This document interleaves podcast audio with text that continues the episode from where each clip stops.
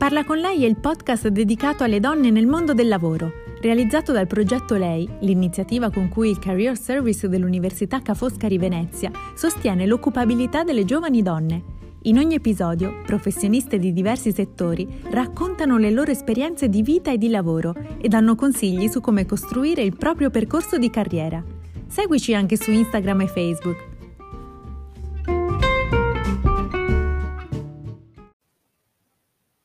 Buongiorno e bentrovati ad un nuovo appuntamento di Parla con lei, la rubrica dedicata alle donne nel mondo del lavoro in collaborazione con il Career Service dell'Università Ca' Foscari di Venezia. Oggi parliamo di fotografia con la fotografa Valentina Tamborra. Ciao Valentina! Ciao, buongiorno, buongiorno Gloria, grazie per, per avermi invitato in questo, in questo grazie. grazie a te per aver accettato il nostro invito. E, ehm, Valentina, con te oggi faremo un viaggio nel tuo mondo, quindi tu sei una fotografa, una fotoreporter. E mm. cosa ti caratterizza come fotografa? Guarda, sicuramente innanzitutto mi caratterizza il fatto che eh, lavoro sempre sull'essere umano, cioè i miei reportage partono sempre dal racconto della storia di una o più persone, ho un approccio eh, in qualche modo antropologico. E poi unisco la parola, cioè tutti i miei progetti vogliono immagine e parola, racconto le storie con due mezzi, se vogliamo, che mi sono entrambi consoni, in cui trovo la mia forma di espressione. Non credo che uno tolga uh, valore all'altro o copra l'altro, ma si completano, in qualche modo danno una visione più ampia dell'argomento. Sono complementari, quindi esatto. immagine e, e, e racconto. Esatto. Qual è stato il tuo percorso per trasformare questa passione in un lavoro? Guarda, è stato un percorso rocambolesco, nel senso che io non ho pensato immediatamente faccio la fotografa, o meglio, la fotografia mi ha sempre interessato, fin da bambina, questo sì. Però eh, ad un certo punto diciamo che eh, anche un po' con la mia famiglia abbiamo ragionato, abbiamo detto ma no, proviamo a fare degli studi che ti aprano ad altri mondi, altri settori. Ho iniziato facendo il liceo classico, quindi studiando eh, cose che oggi mi sono tornate utilissime, quindi è qualcosa che io adoro. Però la fotografia in qualche modo l'avevo lasciata lì come un amore ma qualcosa da frequentare, ok? Non da far diventare subito un lavoro, solo che mano a mano che proseguivo negli studi umanistici capivo che invece quel mondo mi chiamava, mi chiamava la parola e mi chiamava l'immagine. Così ho fatto dei corsi di fotografia, ovviamente tecnici perché dovevo imparare a usare il mezzo, soprattutto ho individuato dei fotografi che mi piacevano e ho lavorato come assistente anche, cioè ho provato a capire sul campo come ci si doveva comportare mano a mano da lì, complici insomma le conoscenze scolastiche, formative, tecniche, culturali e gli incontri fortuiti, che comunque io dico sempre la fortuna si cerca, no? bisogna aiutarla, non capita. Vero. Gli incontri, esatto, sono mano a mano cresciuta in questo ambito e piano piano ho focalizzato cosa volevo raccontare. Ecco. Perché la fotografia è una grande passione anche mia e io ho studiato fotografia a Londra e mi ricordo che tra l'altro mi ero iscritta proprio ad un corso di fotoreportage, però la prima cosa che ci hanno detto l'insegnante è stato è bellissimo ragazzi questo corso, ma sappiate che non vi farà lavorare, o meglio, mm. che sarà molto difficile vivere di questo. E quindi chiaramente non incoraggia ecco, a crederci, però tu dimostri che si può vivere di fotografia. Sì, sì. Però, Chi sono i tuoi clienti? Ecco, però bisogna ragionarla in un modo diverso, cioè nel senso il reportage come lo conoscevamo 30 anni o 40 anni fa non c'è più, è cambiato, è cambiato molto.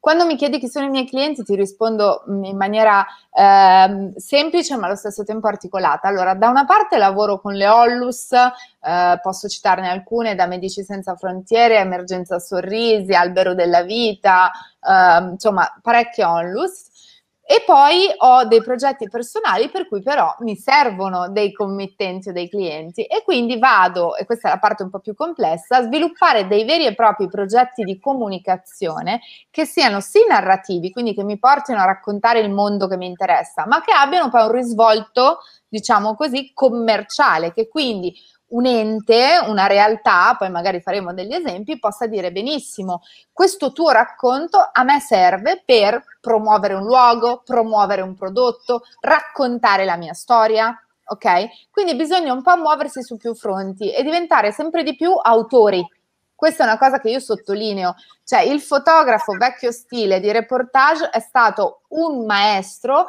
è stata una cosa meravigliosa bisogna conoscere i maestri, ma ora deve cambiare, deve cambiare e avere un approccio, mi viene da dire, multimediale e multidisciplinare. Dobbiamo saper coprire vari ambiti, è proprio richiesta questa cosa. Ed essere anche degli imprenditori, perché come insegni da un'idea per trasformarla in un progetto devi essere appunto imprenditore di te stesso.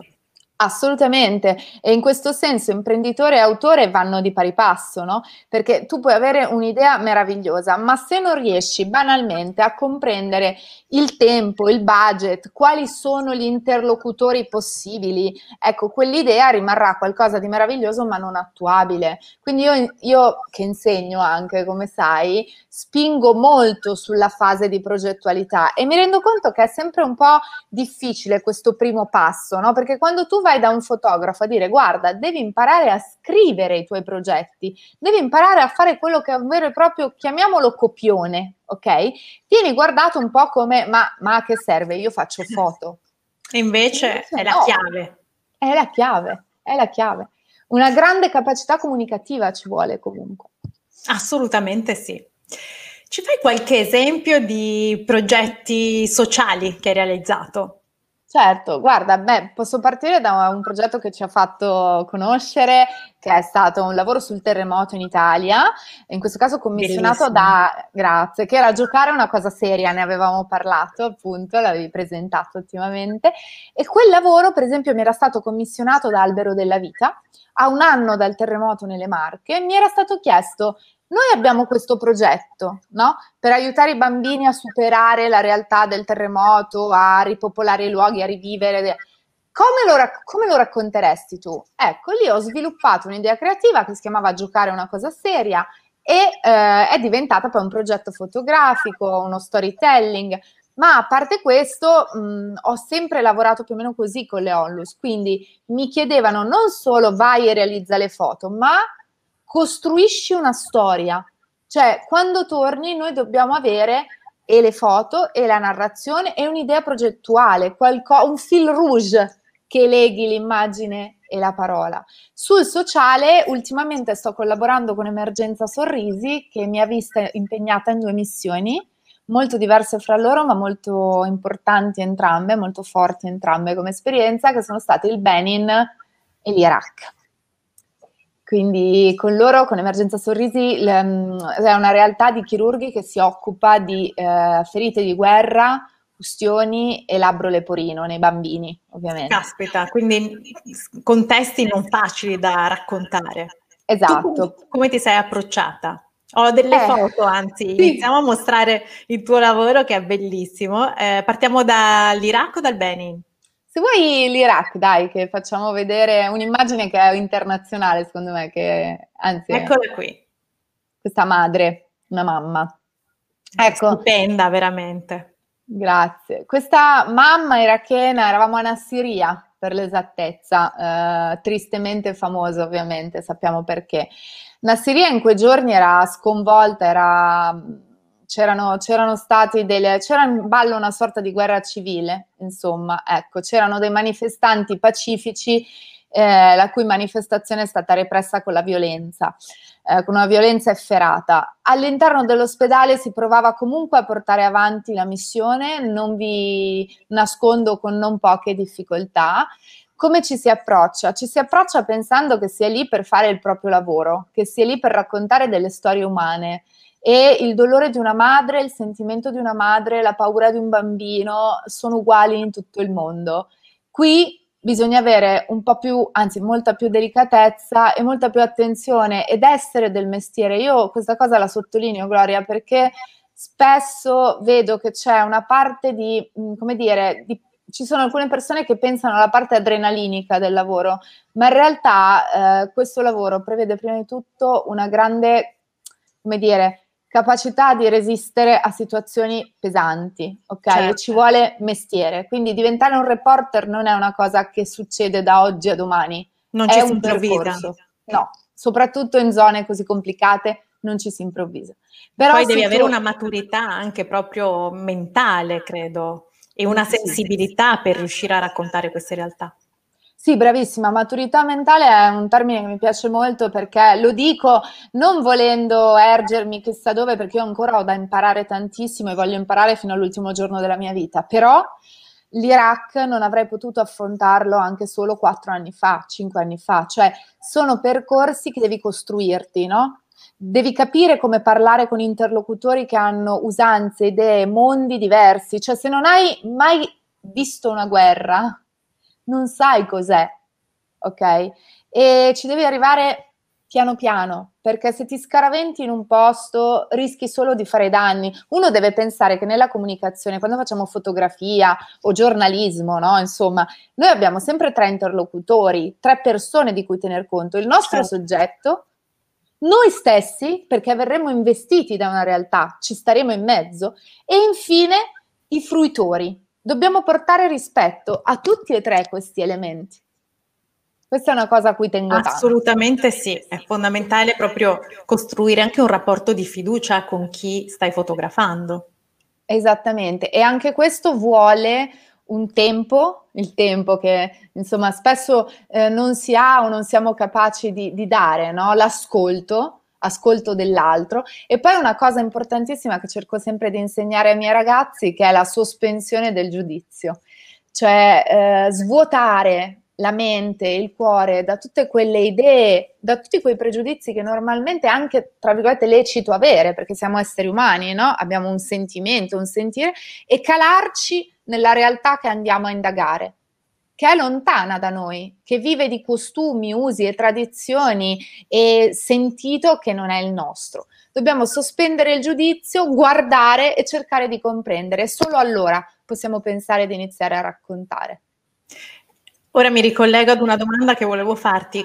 Mm, quando ti trovi all'estero, a lavorare all'estero, a raccontare quindi una realtà che non è nel tuo quotidiano, come può essere magari l'Italia, che difficoltà hai? Allora, sicuramente una delle prime difficoltà barra eh, criticità che uno deve affrontare è proprio il fatto che, diciamo, di casa tua conosci usi, costumi e lingua, che non è una cosa da sottovalutare, perché è vero che l'inglese apre quasi tutte le porte, ma poi no, non proprio tutte, nel senso ci sono posti del mondo dove la lingua può essere uno scoglio, ok? Pensiamo che in Iraq, banalmente, l'inglese non è certo saputo da tutti, no? Allora, la lingua è un mezzo potente, perché il potersi esprimere nella lingua dell'altro già ti pone a un livello di parità. Quando in mezzo devi avere un interprete, le sfumature non si comprendono. Questo cosa significa? Che dobbiamo diventare più bravi con quella cosa che si studia poco, ma che secondo me è fondamentale, che è la prossemica, cioè il sapersi muovere, il saper mostrare, no? Cioè un po' come in teatro quando indossi la maschera neutra, devi parlare con tutto il corpo, cioè devi far comprendere all'altro la tua intenzione, chi sei, la tua bontà, diciamo, nel voler raccontare, nell'essere veramente interessato a quella storia, perché spesso magari appunto non hai la lingua. Certo. Ecco.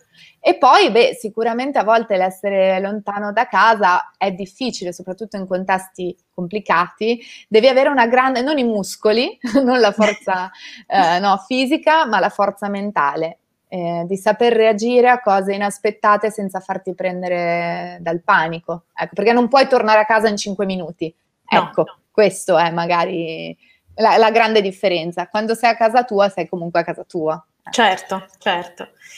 Ora andiamo invece in Benin. Sì. Ecco qui, una prima foto del Benin. Benin è un paese straordinario, pensa che c'è un posto che chiamano la Venezia del Nord, de, dell'Africa, la Venezia dell'Africa, perché si, si chiama Gambier e sono tutte case che... Sì, sì, è bellissimo, si ergono su palafitte, si passa in mezzo con queste barche che sono più piroghe ovviamente che barche e c'è una grande povertà, però pensa che l'età media è di 45 anni, quindi un'alta mortalità infantile purtroppo. Caspita.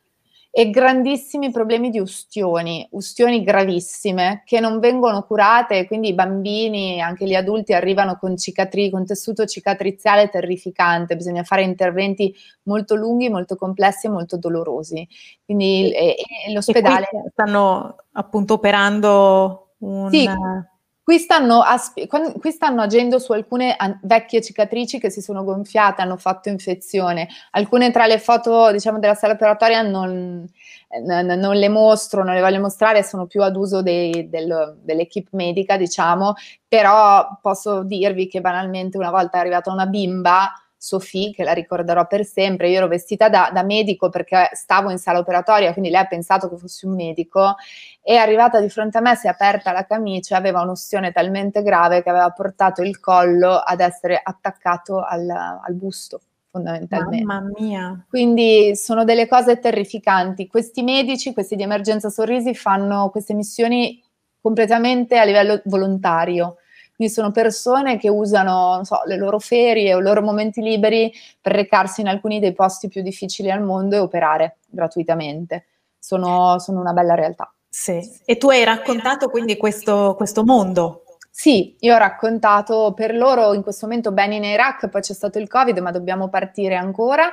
E ho voluto anche qui concentrarmi e sui pazienti, quindi sui bimbi e sui genitori, ovviamente, sulle persone che li circondavano e sull'equipe, perché spesso, anche quando si parla di onlus, è come se si parlasse di un ente, ma non delle persone che lo compongono. Per me era importante conoscere i medici e ho scoperto persone straordinarie. C'era un chirurgo brasiliano, per esempio, che aveva, credeva, non so se hai presente, ma credo di sì, tu conosca il candomblé, questa religione brasiliana. Sì, sì. Esatto, e lui era, credeva nel candomblé e quindi aveva una serie di sue cose, di sue, eh, di suoi amuleti. rituali, amuleti e mi ha colpito perché lui era un uomo di scienza, ok? E quindi applicava nel migliore dei modi e nel modo più professionale la sua scienza, ma senza prescindere dalla spiritualità. Spiritualità sì, che ho trovato... Esistono sì. Esatto, così sono. E in Benin è molto eh, presente questo aspetto, perché pensa che è arrivato un bimbo che aveva addosso un piccolo amuleto di corda e con una conchiglia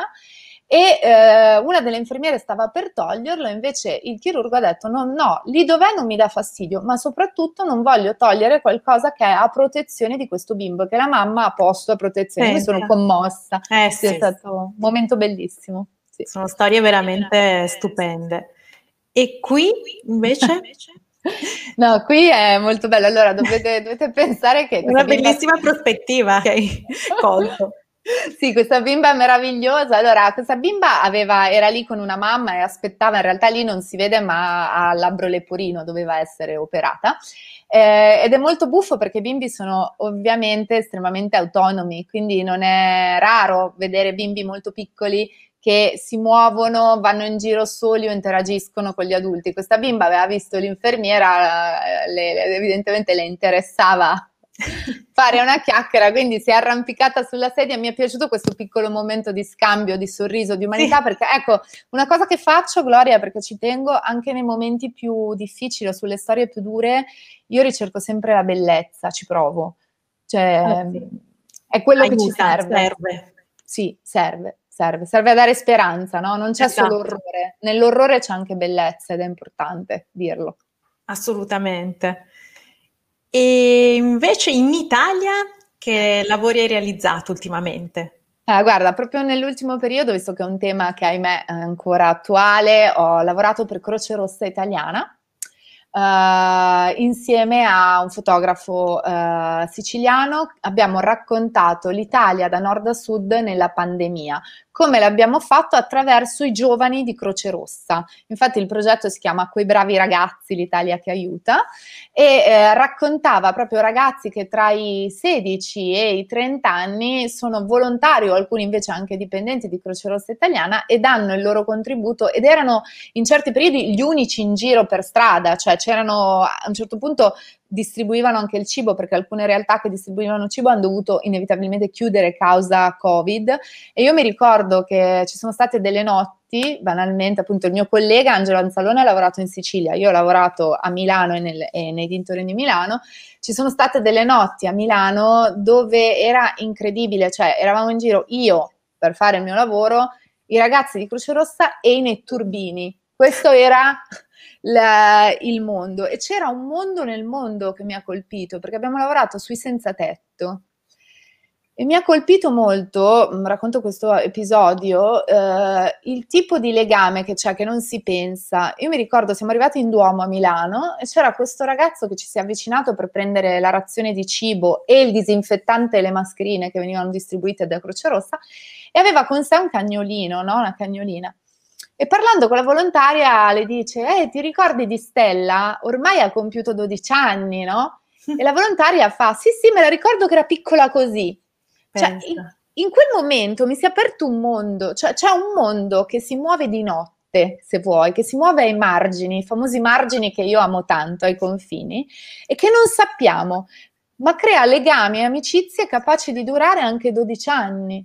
È incredibile, eh, È bellissimo, è bellissimo. Sì, questo è stato l'ultimo lavoro. E, ecco, questa è una foto di questo tuo lavoro sì, che hai realizzato. Sì, questo è un momento in cui veniva portata via eh, in realtà una paziente, perché io ho fatto, io e il mio collega abbiamo fatto tre momenti, eh, il servizio ambulanza, quindi il momento in cui le persone venivano portate via, i codici rossi, insomma ci sono stati anche episodi piuttosto tosti, non si pensa al lavoro difficile anche a livello psicologico che fanno i ragazzi di Croce Rossa, il servizio di consegna cibo e medicinali, ok? E poi il lavoro sui senza dimora. Quindi abbiamo, lui ha lavorato su Catania, Cireale, io ho lavorato appunto su Milano, Paderno e l'Interland. Eh, e qui ecco. ecco. hai colto un momento di, di, emozione.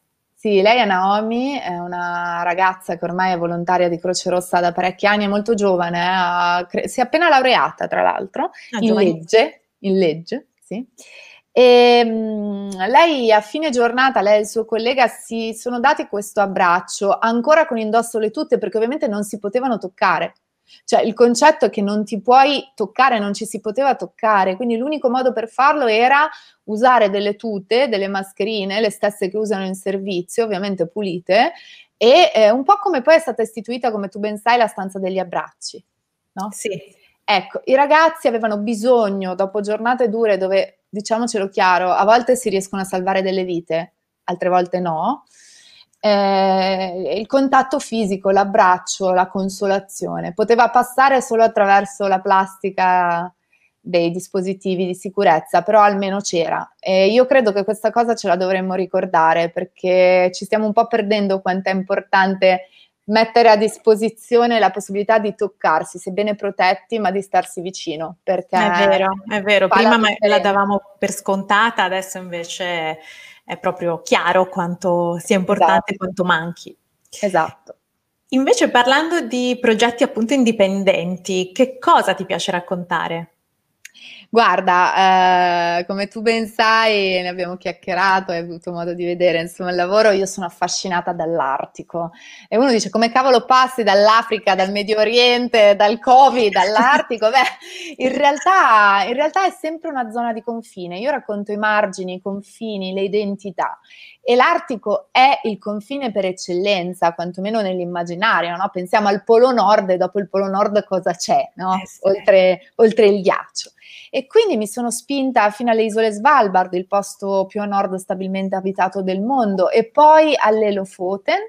Eh, e ancora nella tundra norvegese perché volevo vedere questo mondo di confine e cercavo un'idea utopica in qualche modo, cioè esiste un luogo dove i confini non sono barriera ma piuttosto frontiera attraversabile?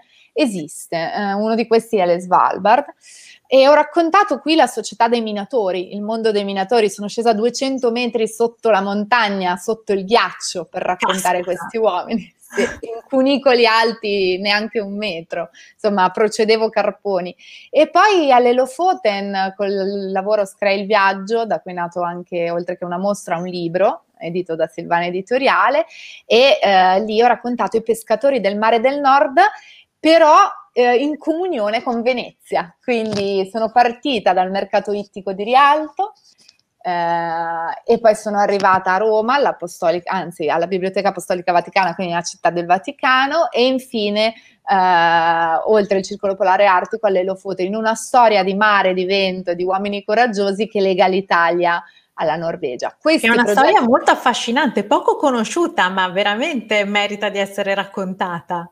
Sì, infatti adesso l'idea è portare la mostra a Venezia in ottobre prossimo, proprio in questi giorni andrò a fare un sopralluogo per uh, vedere alcune location per la mostra, ma è una storia che non è solo veneta, diciamo, no? certo nasce a Venezia perché il mercante Pietro Querini è un nobiluomo veneziano e parte da Venezia nel 1431 alla volta delle Fiandre e naufraga poi all'Elofoten, però è una storia italiana eh, e norvegese, soprattutto una storia di amicizia, una storia che in qualche modo è universale, perché parla del tendere la mano, di aiutare chi è in difficoltà, oltre, andando oltre l'idea di confine, etnia, lingua o religione. Ecco perché mi ha affascinato ed ecco perché alla fine è comunque una storia umanitaria, anche se non è fatta con una onlus, no? E volevo mostrare alcuni scatti, perché sono meravigliosi, eh, delle, delle, isole Lofoten. Ecco, questa per esempio è la copertina del tuo libro. Sì, è una foto strepitosa. Crei il viaggio, sì, questa è, è Rost, quella è l'isola di Rost che è completamente piatta, ma c'è solo quella montagna che vedi lì all'orizzonte che ricorda un po' il cappello di un mago. A me è faceva vero. venire in mente Harry Potter, non so perché. L'adoravo, sì, sì, sì. Con quelle case all'orizzonte che sembrano sospese. Bravissima, sì, sembrano lì nel nulla, c'è un orizzonte stranissimo. Pensa che la gente del posto usa dire che forse sono così di aperte vedute perché non hanno nulla che interrompa la linea dell'orizzonte. È vero. Bellissimo. No, ha qualcosa di magico questo scatto. Veramente mm, molto molto bello come questa foto che tu ecco. sai che è la mia preferita. lui è Care Martin, guarda io trovo meraviglioso che siamo qui a parlare di lui, uh, anzi ti ringrazio per averla scelta perché come sai Care Martin non c'è più oggi. Certo.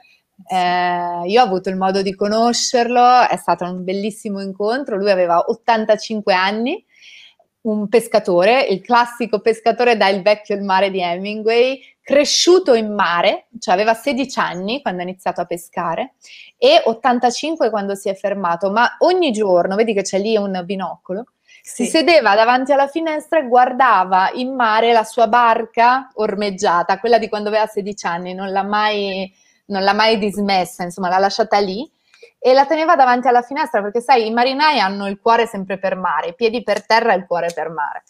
Eh, care Marti, veramente hai, fatto, hai immortalato l'anima di questa persona. Grazie. Però è quello che dicevamo prima, che dicevi giustamente tu, no?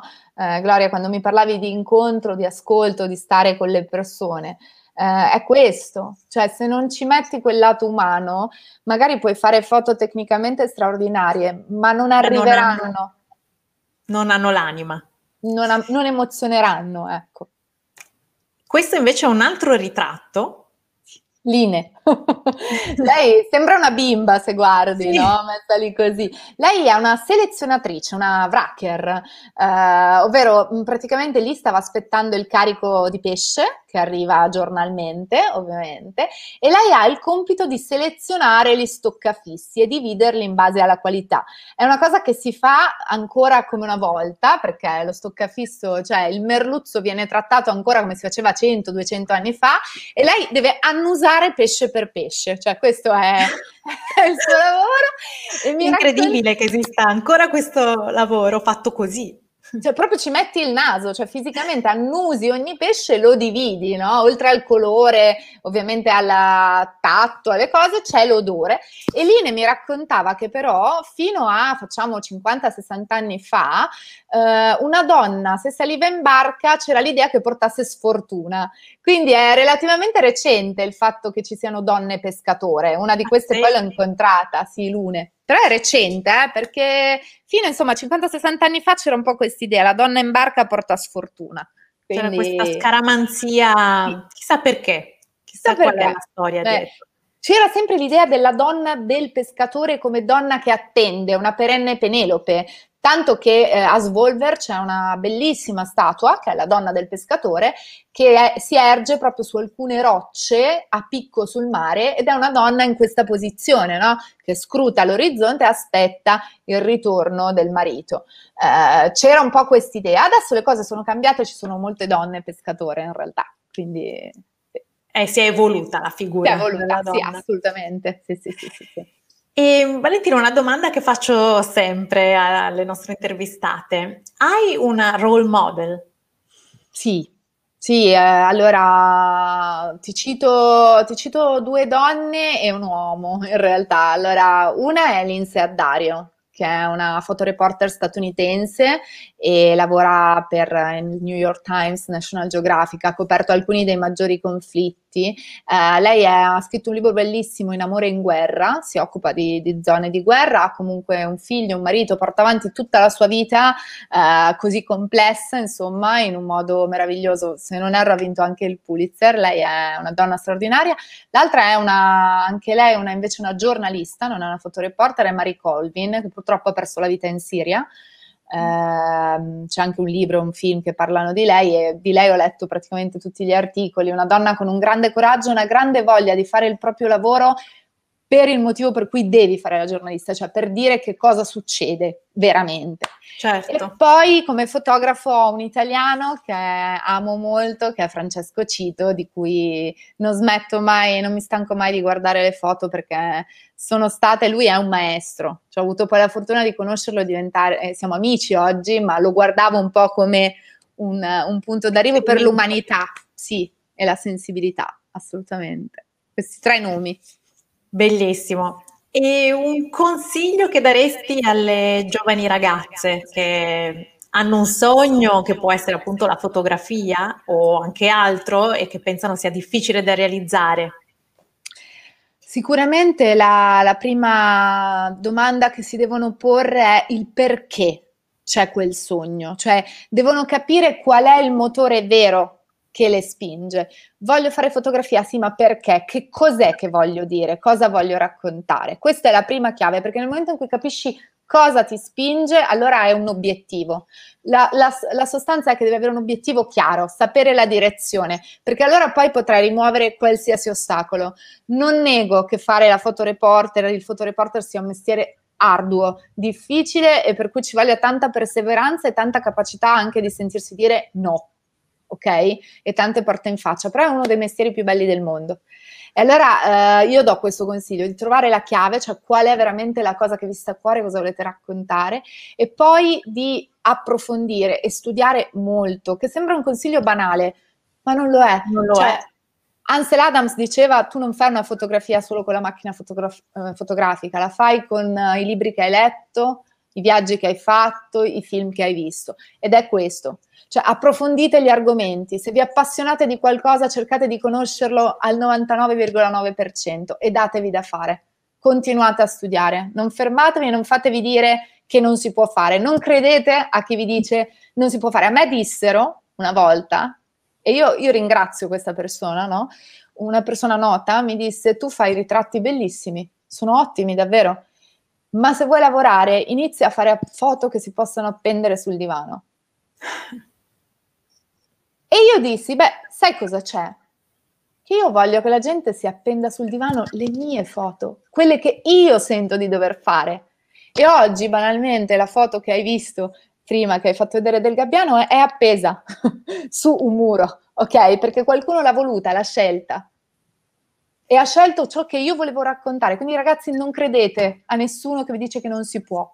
Si può se ci credete abbastanza. Quello che è sbagliato per qualcuno non è detto che sia sbagliato per tutti. Anzi. Bravissima, bravissima, esatto. Dipende da quanto ci credi. Tutto qua. Devi viverlo come una missione, quando lo individui proprio come una missione, una vocazione che va oltre qualsiasi cosa, trovi la forza per superare gli ostacoli. Sì, sì, assolutamente, almeno io credo questo, perché di ostacoli ne ho, ne ho dovuti superare, ne supero, eh? cioè tutti i giorni, poi è un momento storico particolarmente complicato per tutti, per tutti, eh, figuriamoci per qualcuno che per lavoro deve viaggiare e quindi si trova immediatamente certo. immobile. Però l'immobilità, eh, che noi vediamo solo come movimento cinetico, quindi se non mi muovo fisicamente sono ferma, in realtà la vera immobilità sta dentro, cioè se noi dentro continuiamo a bravissima. Se noi continuiamo a muovere delle energie, a pensare, a ragionare, a progettare, lo stare un po' fermi fisicamente può essere un bene, ci obbliga al posto che guardare fuori, cosa di cui si- siamo abituati a fare, a guardare dentro. E dentro abbiamo un mondo che è in fermento, altro che fermo, altro che fermo. Hai ragione Valentina, ti ringrazio moltissimo e grazie per questi consigli, per essere stata con noi oggi. Grazie a te. Grazie Io vi do appuntamento a giovedì prossimo con una nuova puntata di Parla con lei. Grazie ancora a Valentina Tamborra. Grazie Gloria, grazie, ciao. Ciao.